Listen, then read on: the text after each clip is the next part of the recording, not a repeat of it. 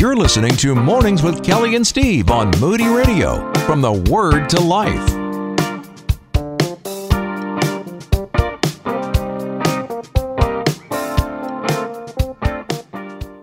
Clarissa Moll is joining us. She's an award winning writer. She is the author of Beyond the Darkness, a gentle guide for living with grief and thriving after loss. She's written a really great article that is posted over in the Gospel Coalition titled Debunking Grief's Myths Four Lies You Need to Stop Using. You know, we always get into those social awkward situations.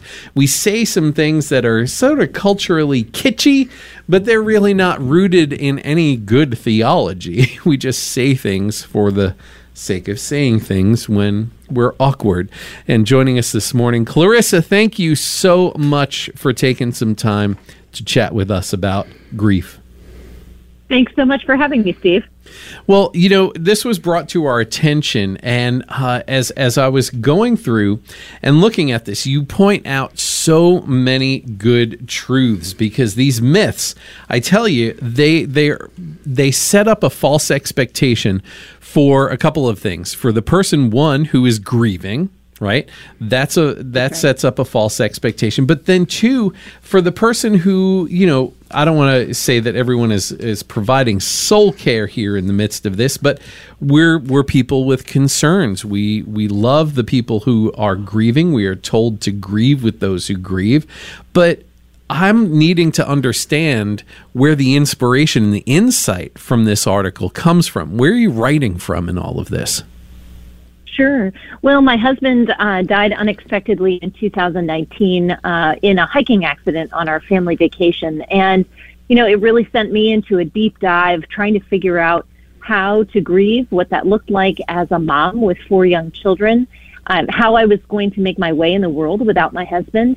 And I realized that many of the popular things that we say around funerals, that we write in cards, they just don't hold a lot of weight uh, when you are confronted with the magnitude of death. And uh, it sent me on a search looking for something better. That's really, really interesting. I'm sorry for your loss, and I understand that that had to have been a very difficult and continue to be a very difficult thing uh, to navigate and walk through. But as we we look at this, I'm sure that you heard many of these myths that were kind of passed on to you, right? And one of them is just that you know the person is in a better place you know we all look for uh, hope in what is to come and we know what we leave behind here in this horizontal existence tell us a little bit about that myth the particular myth there that the person's in a better place quote unquote Sure. You know, we um, we can pretty easily identify the myths of the world. Uh, things like time heals all wounds, or uh, you know, at least he was in, at least he was old, or at least she's no longer in pain. We can say, oh, you know, this just don't hold weight. But there's something about interfacing our faith with these kind of platitudes that makes it particularly difficult for us to sort out. And I think this is one of those places. You know, we do believe in the hope of heaven. We do believe that our loved ones um, particularly those who were in pain or suffering from illness, that that they are free of that uh, that earthly pain that we still bear.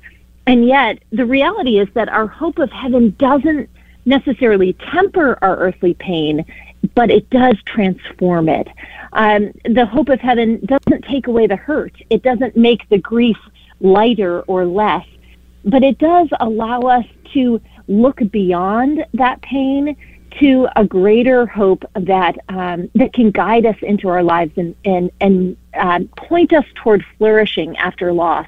You know, a lot of people use the "she's in a better place" to kind of push past their grief pain, um, determining that you know heaven is going to be the sole focus of their hope, and um, and God calls us instead to acknowledge the reality of our pain because it's in that suffering that we can often meet Him most intimately.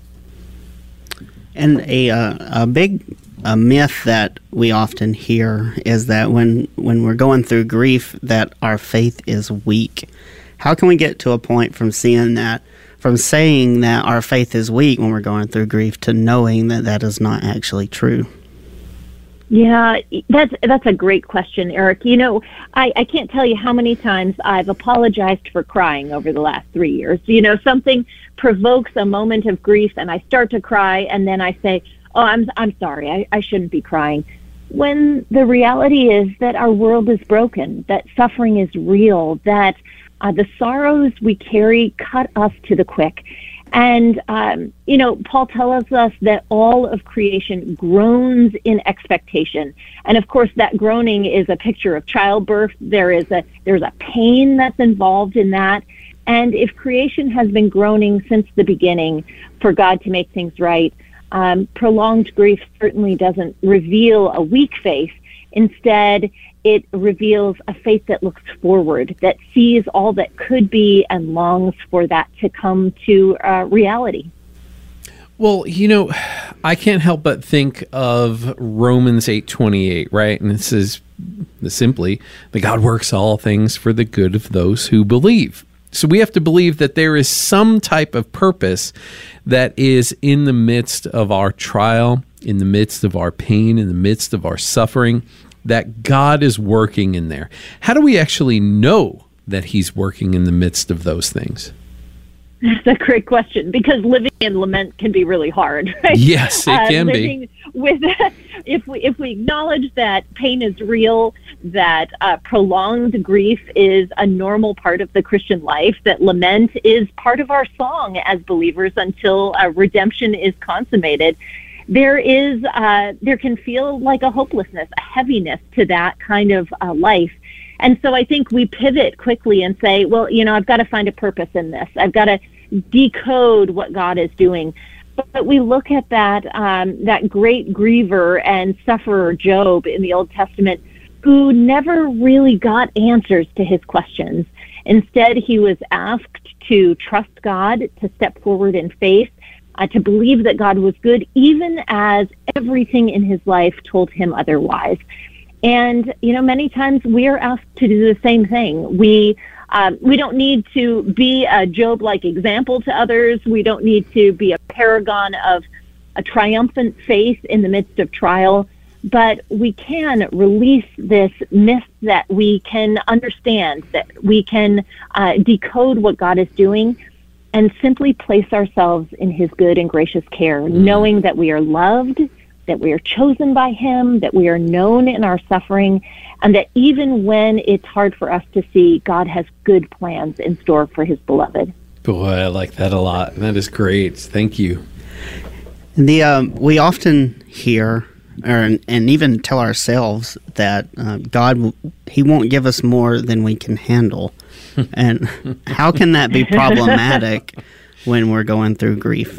I, am sorry, I have to laugh at that one. it's just because this is something that we isn't that just so crazy. He won't give us more than we can handle. Yeah, right. It's just yeah, it's so we just cast it off like it doesn't matter. That's right. Yeah, and it, it feels a little like a conversation filler. Like we don't know what else to say, so we're going to say God will never yeah. give you more than you can handle. When you actually stop to think about it, yes, it's laughable because often God does, does give us so much to bear that is hard. And uh, the truth is that God will never give us more than He can handle. That there is nothing that is that enters our life that is beyond His power and His goodness to carry us through it. You know, Jesus invites us to share his lighter yoke. And what he's saying there is that he will bear under our sorrows with us. And um, so, yeah, you may look at your life and say, I have been given far more than I can handle. And uh, in those moments, uh, you know, we, we, we've got to run to those verses that remind us that Jesus carries our deepest sorrows, that uh, he was plunged into death on our behalf, and um, that he's not embarrassed about our frailty, that we don't have to summon up some sort of inner resilience and strength to face the things he's placed us before us, but instead we can throw ourselves fully on his strength, knowing that he will never give us more than he can bear for us. You know ultimately and and i am again you know i extend my condolences to the loss of your husband. I know it's been a short period of time you. and your family needs to adjust. What about peace? Tell me about that right? In nahum uh, 1 it says look a messenger is coming over the mountain with good news. He is bringing a message of peace. And when i think about that god's ability to give us peace in the midst of what seems like dire circumstances for us. There is a calm that we can't appoint to anything else, we cannot ascribe to anything else. Um, tell us about coming to peace. I know this is a long journey. Uh, but where have you found peace in the midst of your personal experience with loss? You know, there are two images from the Old Testament that I have clung to since that night when the police chaplains delivered the uh, news of my husband's death. The first one is uh, from the book of Isaiah that we are we are held in the palm of, of God's hand, um, mm. that we are cradled there. And the second is uh, from the book of Psalms, that picture of the mother hen covering her babies with her uh, wings.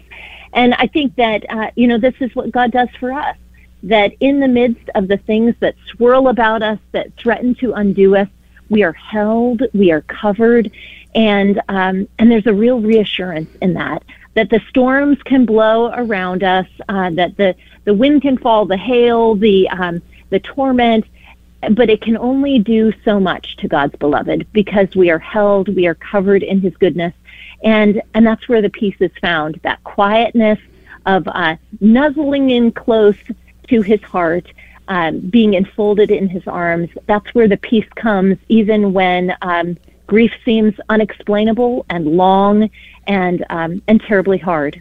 Yeah, he is our deliverer.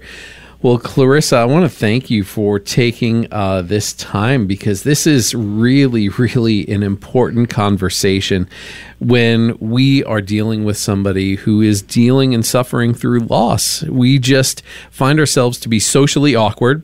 We typically will say one of these three things that, you know, uh, four things that kind of come into our mind because they're just words of the culture. But the truth is uh, that ultimately we're going to find peace. We will find deliverance from our trials in the personhood of Jesus Christ in our relationship. And this is definitely an example. Thank you for your writing on this.